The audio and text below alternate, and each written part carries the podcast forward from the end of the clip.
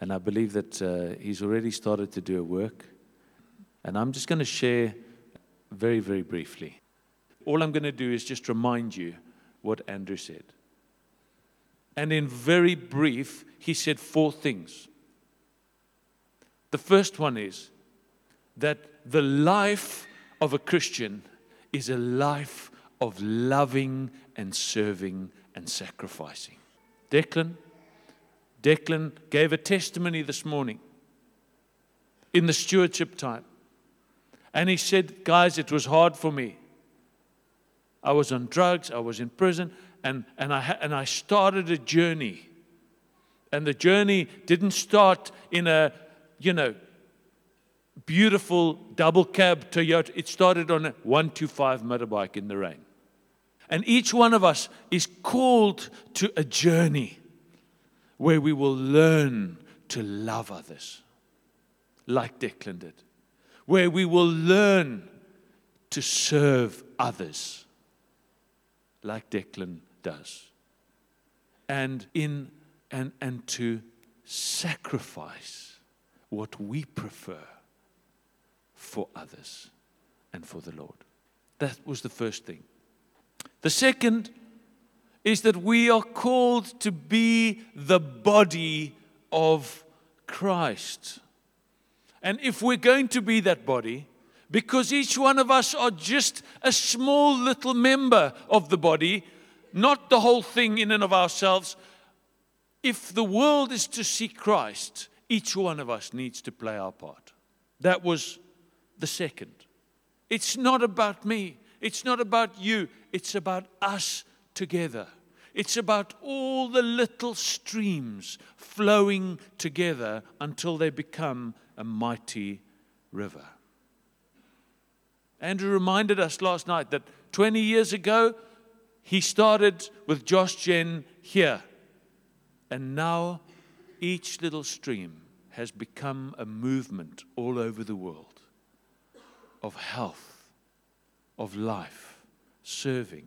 When I came to Sunningdale 2 years ago, just 2 years ago, do you know how many people I knew here? Do you know how many friends I had? I knew Andrew and I knew Merv before I came. That was it. How many friends do I have now? The third thing was a picture. The first picture was of Jesus. And Andrew showed this picture. This is a picture that was put together by some, I don't know who it was, but some clever guy that pulled all the research about what Jesus might have looked like and his lineage and what people looked like at the time and whatever. And this is the most accurate picture that we can come up with as to what Jesus might have looked like, actually physically, is that. I love how they've put Jesus at the bottom there. And he looks like a man who's quite, active and thin and he works hard with his hands and he walks long distances and he's been in the sun and he's, that's what he looks like. And it's not that Jesus wants us to look like him physically, but the Bible says that we are becoming more and more like Jesus as we follow him. And the problem that Andrew highlighted with the church is that the church sits in the pews all over the world and gets fed every Sunday and gets fed and gets fed and gets fed. And eventually the church starts to look like a gentleman by the name of Mr. Mason, who we're going to show you now. This is a chap by the name of Paul Mason. And at one stage, he was the world's fattest man. And Andrew said, that is a picture of what we look like when we sit in the house of God. He didn't leave his house for 2 years. We sit in the house of God and we don't do anything. We get fed and we don't exercise. We don't serve. We don't exercise the gift that God has put in us. And we become just like that. And so Andrew encouraged us. He said, this is an opportunity to get out of bed. This is an opportunity to start to exercise, no matter how uncomfortable it feels. that we might be saved. And I found a little video about Paul Mason that I want to share with you, and then I'll tell you the end of his story, if I can. It was an interesting process. He agreed to letting the surgeons in. He agreed to the discomfort of being pulled out of his bed and taken into the hospital, and the beginning of multiple operations, firstly to remove a lot of fat, secondly to get him moving and to get the muscles going, thirdly they had to cut excess skin off him, and there was about 23 kgs of skin that had to be cut off him.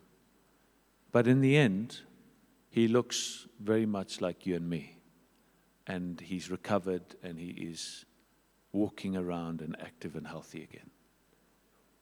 And that is a picture of what God wants, not that we all look like him, but he wants to avoid us looking like him. He wants us to be active in our faith, to be participating in the body of Christ and in the house of God, and not just sitting and being fed. Amen? Amen. And then finally, Andrew gave us 3 pictures of how the New Testament church met. Firstly, they met in homes, and we should all meet in homes. We should all be part of a community group, a small group that meets on a Wednesday night or whenever they meet, where we can love one another, where we can be known, where we can be recognized, where we can share the ups and the downs, the good and the bad together. The second place they met was in Solomon's colonnade, which was a big part of the temple that could fit maybe 100,000 people in there. And the Bible talks about in Acts chapter 5 that they met in Solomon's colonnade all together. And the last one was that they met in synagogues all over Jerusalem and all over Israel. And a synagogue, Andrew taught us, was a smaller venue. It could take maybe 100, maybe 150 people. The biggest synagogue in Jerusalem that they found could seat a maximum of 400 people. And as a congregation, we are over the maximum size for a synagogue. And the reason that a synagogue was small was so that everybody could play their role. When you came in, everybody knew your name. Everybody could contribute to the finances of the synagogue. They could contribute. They could invite each other for lunch. They could bring something and add value. And they could grow together as a community.